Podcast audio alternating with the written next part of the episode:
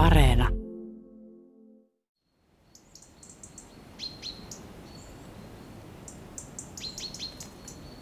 Se on selvä, mä oon herkkä.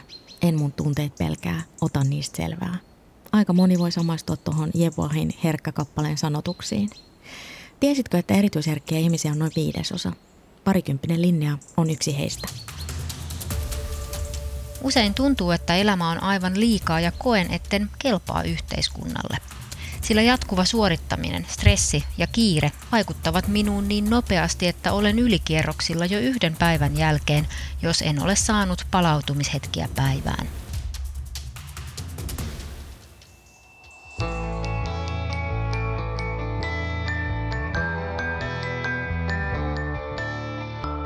Mä olen Satu Kivelä, kuuntelet havaintoja ihmisestä ohjelmaa, jossa selvitän ihmisen käytökseen vaikuttavia seikkoja. Ihminen on sosiaalinen olento, joten meihin vaikuttavat niin rakenteet, kulttuuri kuin normitkin. Kiva, että oot mukana. Erityisherkkyys ei katso sukupuolta, vaan ominaisuus voi olla kaikilla sukupuolilla. Historiallisesti ja kulttuurisesti rakennetut sukupuolinormit vaikuttavat kuitenkin siihen, että mitä pidetään niin sanotusti sosiaalisesti hyväksyttynä – Sukupuolistereotypiat ovat monella tavalla haitallisia. Ne luovat odotuksia ja vaatimuksia eli valmiita muotteja käyttäytymiselle ja olemiselle. Yhteiskunnassa ja kulttuurissa tuotetaan sukupuolia ja sellaista sukupuolen elämisen tapaa, josta on kulloisessakin ajassa ja paikassa hyötyä. Kaksinapainen sukupuolijärjestelmä sivuuttaa sukupuolen moninaisuuden, ja kulttuuriset odotukset pönkittävät niitä ajatuksia ja oletuksia siitä, että miten vaikkapa naisten tai miesten tulisi käyttäytyä. Muutamia vuosikymmeniä sitten poikia ei juurikaan kannustettu ilmaisemaan tunteitaan vaan päinvastoin. No, tyttöjä sitten taas on vastaavasti kautta aikojen vastuutettu ottamaan koppia tunnetyöstä pienestä pitäen, niin itsensä kuin muidenkin osalta.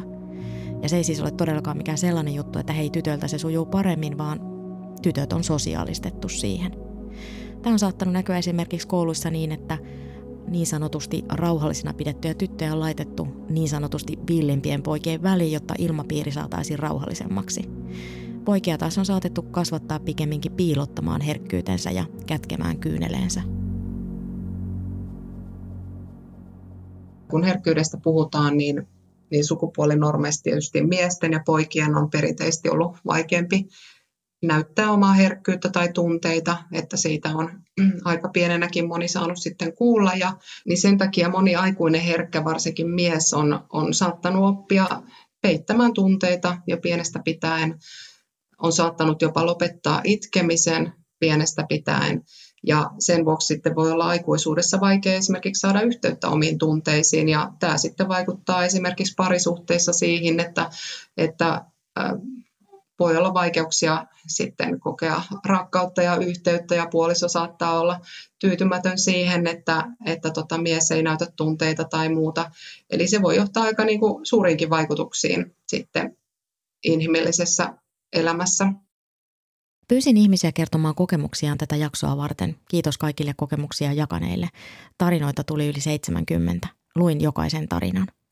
Valitettavasti kaikki tarinat eivät mahtuneet mukaan jaksoihin. Kaikkia tarinoita yhdisti se, että erityisherkät olivat joutuneet tekemään muutoksia arkeensa ja tapaansa tehdä asioita. Nimimerkki Marko alkoi epäillä olevansa erityisherkkä noin kymmenen vuotta sitten.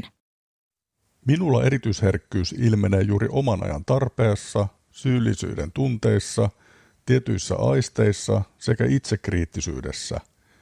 Ihmissuhteet niin sanotun normaalin herkkyystasoisen ihmisen kanssa ajautuvat herkästi kriiseihin – Aloin epäillä olevani erityisherkkä noin kymmenen vuotta sitten. Muutama vuosi sitten kohtasin ihmisen, joka oli perehtynyt asiaan oikein juuria myöten ja selvisi, että olemme molemmat samaa puuta. Tosin hän on vielä voimakkaammin erityisherkkä kuin minä. Nimimerkki Herkkäsuorittaja on 25-vuotias. Hänelle herkkyys on lahja, mutta siihen liittyy myös varjopuolia. Löysin erityisherkkyyden ensimmäisen työuupumusjakson yhteydessä.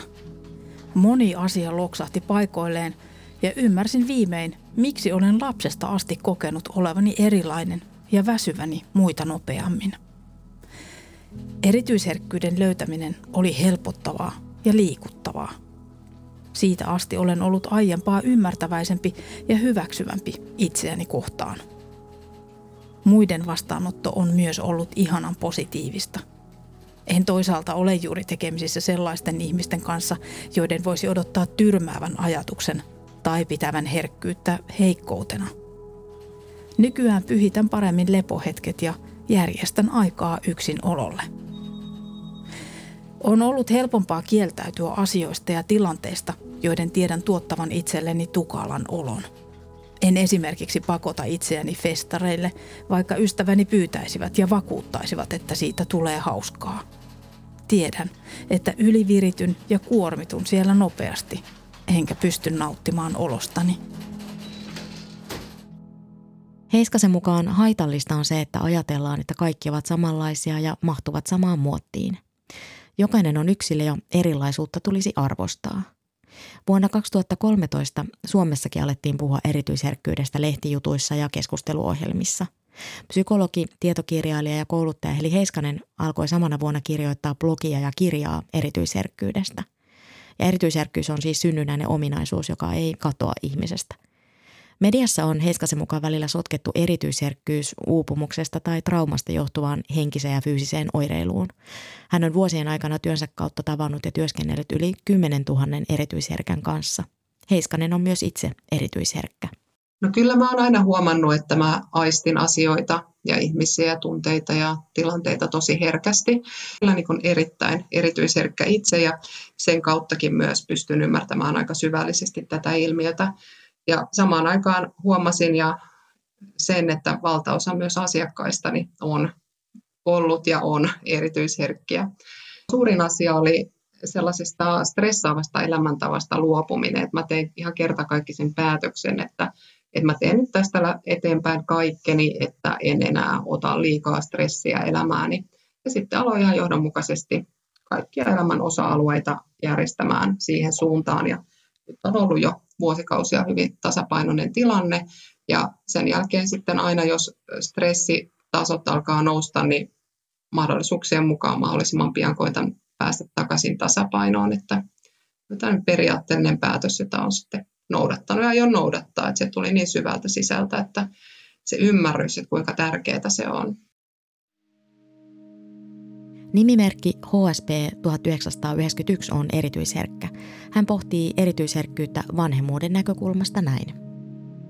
Olen 31-vuotias nainen. On onni, etten ole koskaan hetkeäkään halunnut tulla vanhemmaksi ja saada jälkeläisiä. Koen, että se olisi omalla ja jälkeläisteni kohdalla turhan raskasta, koska olen HSP. Perheelämän vauhti, äänet ja niin edelleen. Säännölliset lääkärin tarkastukset, fobia ja HSP kulkevat käsi kädessä, itse raskaana olo. En voi sietää pelkkää ajatusta, että sisälläni kasvaisi elollinen olento. Jo omatkin elintoiminnot on välillä raskaat kokea. Ja synnytys tietenkin. Onneksi on alkanut hiljalleen tulla artikkeleita HSP-vanhemmista, jotka väsyvät helposti ja tarvitsevat aikaa ladata akkujaan. Kaikki vanhemmat ja holhoojat tarvitsevat, totta kai. Mutta sitten kun on jo lähtökohtaisesti fyysisellä ja tai emotionaalisella tasolla herkkä ja ruuhkautunut, voi perheelämä tai jokin muu tavanomaisena näyttäytyvä arki olla todella paljon liikaa. Herkällä lapsella ja aikuisella on omasta takaa jo paljon niitä ajatuksia, pohdintoja ja tunteita ja tuntemuksia ja havaintoja ja pieniä vivahteita, mitä huomioidaan. Ja sen lisäksi, jos ja kun tulee paljon ympäristöstä, on ne sitten niistä laitteista, mediasta, muilta ihmisiltä ja niin edespäin, näitä vaikutteita, niin se kaikkien ärsykkeiden ja vaikutteiden määrä on kyllä aivan valtava. Et sen takia aina, aina asiakkailleni sanonkin, että kannattaa aloittaa niin kuin siitä pienimmästä tekijästä, eli omasta itsestä, ja kuulostella ensin, että ottaa riittävästi aikaa ja tilaa niin kuin omille ajatuksille, tunteille ja omasta hyvinvoinnista huolehtimiselle ja tietysti lapsiperheessä lasten hyvinvoinnista huolehtimiselle. Ja sitten asteittain siitä ulospäin vasta huomioi muuta maailmaa ja ottaa vastaan muun maailman tunteita ja asioita sen mukaan, mihin on voimavaroja, aikaa ja energiaa. Ja useimmiten sieltä ulkokehältä, eli just täältä median uutisista, varsinkin tällaisista kielteisistä, järkyttävistä maailman uutisista, niin ne on siellä niin kuin ihan ulkokehällä ja monelle, varsinkin herkälle ihmiselle, kovinkin kuormittavia, niin sieltä kannattaisi lähteä sitten karsimaan sitä muiden ihmisten ja muun maailman tunteita ja asioita silloin, kun omat voimavarat ei riitä tähän kaikkeen. Tunteet eivät synny vain yksilössä, vaan ympäristön ja sosiaalisten suhteiden välisessä vuorovaikutuksessa. Tunteita ei pitäisi kulttuurin tutkija Sara Ahmedin mukaan käsittää yksilöllisinä ja psykologisina tiloina, vaan pikemmin yhteiskunnallisina ja kulttuurisina käytäntöinä. Tunteita tulisi analysoida yhteiskunnallisen linssin läpi. Meidän tulisi kysyä, miksi tietyssä ajassa ja paikassa herää jokin tunne, ja ennen kaikkea, miten se meihin vaikuttaa. Parikymppinen Linnea kokee erityisherkkyyden lahjana. Samaan aikaan siihen liittyy kuitenkin myös haasteita. Olen itse erityisherkkä. Siihen liittyy valtavasti lahjoja, mutta myös kipeitä puolia. Minulla on kyky kohdata erityisellä tavalla ihmiset. Saan ihmiset kokemaan, että he ovat rakkaita semmoisenaan. Minulle on tärkeää aito läsnäolo. Usein tuntuu, että elämä on aivan liikaa ja koen, etten kelpaa yhteiskunnalle – sillä jatkuva suorittaminen, stressi ja kiire vaikuttavat minuun niin nopeasti, että olen ylikierroksilla jo yhden päivän jälkeen, jos en ole saanut palautumishetkiä päivään. Ja nämä palautumishetketkin täytyy itse kalenterisoida, niitä ei ilmaiseksi saa. Olen herkkä ympäristön vaatimuksille ja tunnen todella usein riittämättömyyttä. Myös pelkotutkija Hille Koskela on sitä mieltä, että esimerkiksi pelko ja muut yksilön kokemat tunteet eivät ole vain yksilön omaa kokemuspiiriä, vaan niitä ohjaavat erilaiset poliittiset, kollektiiviset ja kulttuuriset näkemykset. Luin tästä tutkija Ilona Suojasen Onnellinen turvallisuuskirjasta. Tunteiden käsittely- ja säätelytaidot on kaikille ihmisille tärkeitä, mutta varsinkin erityisherkälle. Eli hyvä, jos, jos se kun niitä oppii jo nuorena ja lapsena, mutta jos ei, niin onneksi on loppuelämä aikaa harjoitella. Eli tärkeää olisi just oppia tunnistamaan, kuuntelemaan ja hyväksymään tunteita ja siihen on erittäin hyvä apuväline esimerkiksi mindfulness-harjoitukset. Ja sitten myöskin löytää ne keinot, joilla niitä puretaan kehosta. Eli tunteet on hyvinkin kehollinen ilmiö myöskin mielessä, mutta hyvin vahvasti kehossa. Ja moni ihminen on tottunut ehkä käsittelemään tunteita ajattelemalla – ja se on kuitenkin vaan semmoinen murtoosa siitä tunteiden käsittelystä ja purkamisesta. Eli tarvitsisi kehollista purkua myöskin ja sen kehon kautta käsittelyä.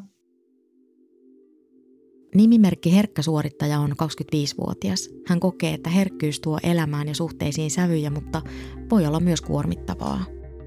Herkkyys on valtava lahja ja hienoin asia on nähdä ja havaita herkästi kauneutta ympärillä – ja saada suurta nautintoa ja iloa elämän pienistä asioista. Löydän helposti syvän yhteyden erilaisiin ihmisiin, eläimiin, taiteeseen ja luontoon. Isoin varjopuoli on nopea ylikuormittuminen ja sen pitkittyessä puhkeava ahdistuneisuushäiriö.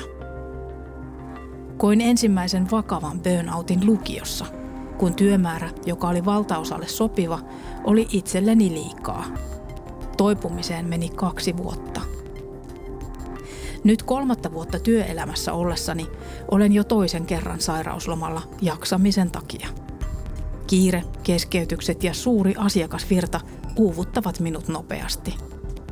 Olen molemmilla kerroilla sinnitellyt väkisin siihen asti, että oireilu muuttuu fyysisesti näkyväksi – olen todennut, että minun sataprosenttinen työaikani on vähemmän kuin yleinen suositus. Työtehtäviä täytyy myös muokata niin, että voi tehdä osan työstä rauhallisessa tilassa ilman hälinää ja keskeytyksiä.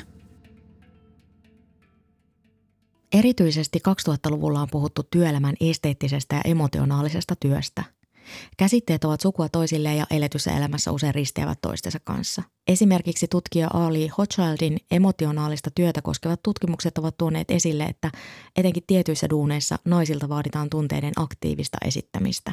Ja se on just sitä emotionaalista työtä.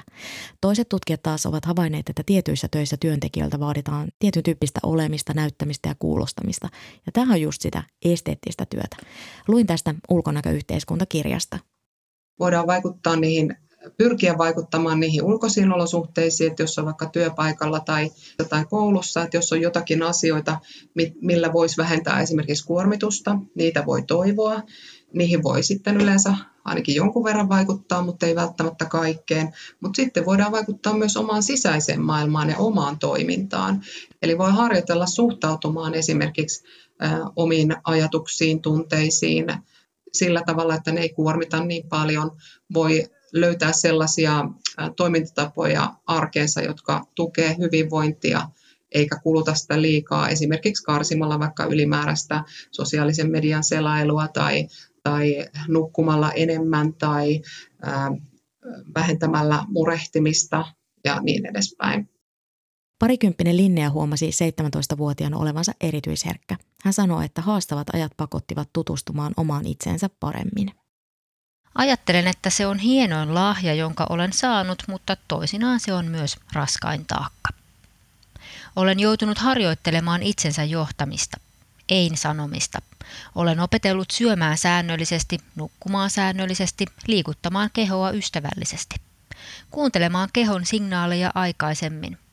Joudun harjoittelemaan näitä, koska ajaudun aika ajoin ylikierrostilaan, joka on todella sietämätön. Silloin elämä tuntuu toivottomalta. Haluan oppia niistä, en jaksa elää sen kanssa. Erityisherkille monet tilanteet saattavat olla liian kuormittavia, kuten suuret juhlat, festarit tai myös kilpaileminen.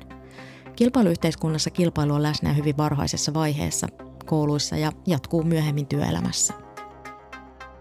Monesti erityisherkät eivät pidä kilpailusta ja tarkkailun kohteena olemisesta. Se saattaa virittää mieltä, hermojärjestelmää, tunteita niin paljon, saattaa aiheuttaa jännitystä ja silloin ehkä saa sitä parasta tekemistä, olemista itsestään esille. Mutta toki jotkut herkät myöskin pitävät kilpailusta ja pärjäävät siinä tosi hyvin. Mutta jotenkin tässä kaikessa olisi varmasti tärkeää, että, että jokainen lapsi ja aikuinen saisi niin kuin itsestä lähtöisin vapaasti valita vaikka sen, että millä tavalla on mukana kilpailullisissa toiminnoissa tai, tai millä tavalla osallistuu tähän yhteiskuntaan. Sukupuolinormit rakentuvat tietyssä ajassa ja paikassa. Kapeita normeja myös haastetaan ja murretaan. Tunteita ei voi sivuttaa, mutta pelkkä psykologisointi peittää alleen mahdolliset tunteiden juurisyyt, jotka voivat olla samanaikaisesti rakenteellisia ja kulttuurisia – Esimerkiksi epävarmuus ja riittämättömyyden tunteetkaan eivät ole vain yksilön omia, vaan syntyvät aina sosiaalisessa vuorovaikutuksessa tiettynä aikana. Globalisaatio, hyvinvointivaltion heikentyminen, muutokset ja epävarmuudet työmarkkinoilla muovaavat tutkija Henri Hyvösen mukaan maskuliinisuuksia ja miehenä olemisen tapoja. Hyvönen on vuoden 2021 väitöstutkimuksessaan tuonut esille, kuinka nykyajan työelämä odottaa myös miehiltä tunnetaitoja ja tunteista puhumista – se on muuten aika iso vaatimus, jos koko elämän ajan on vaadittukin ihan jotain muuta, että tunteita ei näytetä eikä niistä puhuta. Sosiaali- ja terveydenhoitoalalla opiskeleva ystävä puolestaan avautui siitä, että vaativan harjoittelun suorittaminen yhtä aikaa muiden kurssien kanssa on likin mahdoton yhtälö. Moni opiskelija koki uupumusta yrittäessään. He nostivat rakenteellisen ongelman esille, mutta ratkaisuksi tarjottiin meditointia ja keskustelua opintopsykologin kanssa – Meditointi ja terapia eivät ratkaise rakenteellisia ongelmia. Kasvatustieteen professori Kristiina Brunila on muistuttanut, että yhteiskunnalliset ongelmat eivät poistu sillä, että joka ikinen kansalainen menee terapiaan. Yksilöllisyyttä korostavassa ajassamme on voimakkaasti läsnä eräänlainen uusliberalistisen rationaalisen kansalaisuuden ideaali – ja taloudellistumisen eetoksen hinnan maksaa kansalaiset suurempana stressinä, jota sitten koetetaan lääkitä meditoimalla tai käymällä terapiassa. Me voisimme myös tarkastella yhteiskuntaa kriittisesti, että olemmeko jo tehostaneet ja kiihdyttäneet ihan kaikkea aivan liikaa. Monesti ei varmaan tulla ajatelleeksi sitä stressin ja ylikuormituksen vaikutusta erilaisiin oireisiin, eli saatetaan sitten ihmetellä niitä ja hakea ehkä lääkäristä selitystä ja välttämättä ei lääketieteellistä selitystä löydy, jolloin lääkäri sitten ymmärrä huomata, että kysymys voi olla stressistä ja ylikuormituksesta. Saatetaan itse lääkitä, vaikka toistuvia päänsärkyjä, ottaa aina vain särkylääkettä saatetaan tottua siihen, että on, on vaan univaikeuksia tai on vaan kireä pinna tai jotakin tällaista näin. Ja sitten ehkä kärsitään turhaankin pitkään erilaista stressin oireista. Eli kyllä se tarvitsee ihan erikseen alkaa miettimään ja pysähtyä kuuntelemaan sitä, että, että hetkinen, että kuinka kuormittunut mä oikeastaan olenkaan ja, ja kuinka paljon mulla on stressiä ja onko sitä kenties ollut pitkänkin aikaa, jotta sitten huomaisi sen yhteyden. Ja sehän sitten lopulta selviää vasta, kun alkaa vähentämään sitä stressiä ja lisäämään palautumista, eli kun se elimistö ja mieli alkaa, alkaa sitä rauhoittumaan ja elpymään, niin sitten saattaa huomata sen ne vaikutukset, että miten ne oireet ehkä myös lievittyy. Ja vaikka kysymys olisi sitten ihan jostain fyysisestä sairaudesta, niin, niin silloinkin liiallisen stressin vähentäminen ja palautumisen lisääminen niin helpottaa kyllä kaikkia, kaikkien sairauksien oireita yhtenä tekijänä. Nimimerkki Herkkäsuorittaja on 25-vuotias. Hän kertoo, että muut ihmiset ovat suhtautuneet erityisherkkyyteen ihanan positiivisesti. Hän ei ole juuri tekemisissä sellaisten ihmisten kanssa, joiden voisi odottaa tyrmäävän ajatuksen tai pitävän herkkyyttä heikkoutena. Herkkyys pitäisi ehdottomasti huomioida kulttuurissa ja käytännössä. Olen esimerkiksi itse työntekijänä tunnollinen ja tehokas ja minun on helppo motivoitua työstäni. Mikäli on kiire, työtä on liikaa tai keskeytyksiä paljon, alan vähitellen kuormittua. Työteho laskee – ja teen todennäköisemmin virheitä. Tämän jatkuessa kuukausia ajaudun burnouttiin. Erityisherkkien ahtaminen samaan muottiin ei-herkkien kanssa tuottaa pitkällä tähtäimellä pahoinvointia ja sairauspoissaoloja, mikä on tragedia sekä yksilölle että yhteiskunnalle. Se, että erilaisuus ja herkkyys huomioitaisiin työelämässä ominaisuutena ilman vertailua tai vähättelyä – olisi merkittävä muutos niin kansanterveyden kuin taloudenkin kannalta.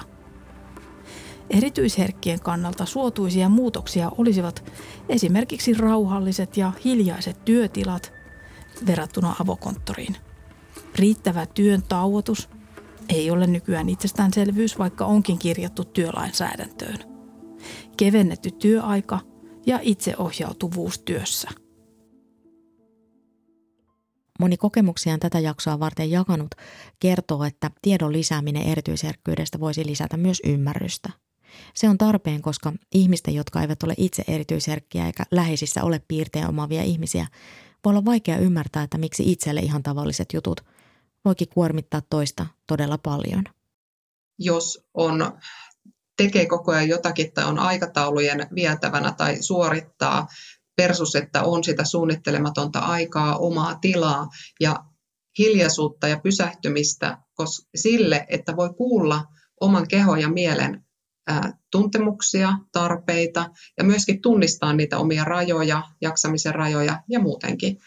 Eli se vaatii sellaisen jonkinlaisen tyhjyyden tai suunnittelemattoman hetken ja ajan ja tilan, että voi laskeutua ja aistia oman kehon ja mielen tarpeita.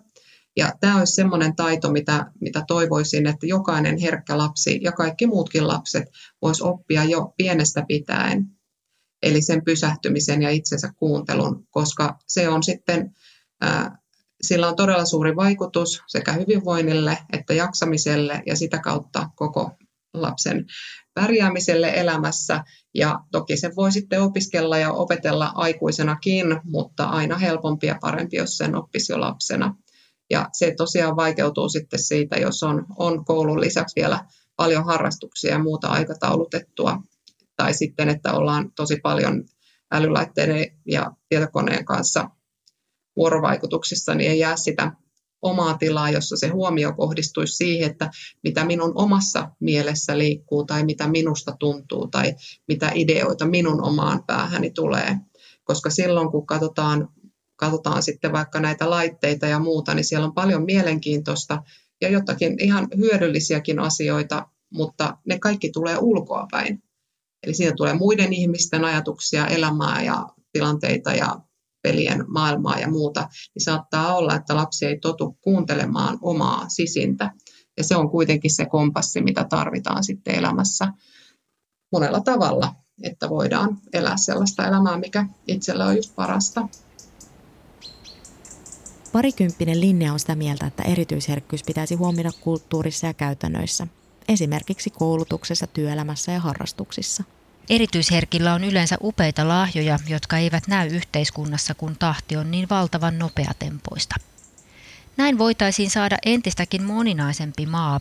Uskon, että erityisherkillä on paljon annettavaa, kun se huomataan, se hyväksytään ja arki on huomioitu erityisherkälle sopivaksi.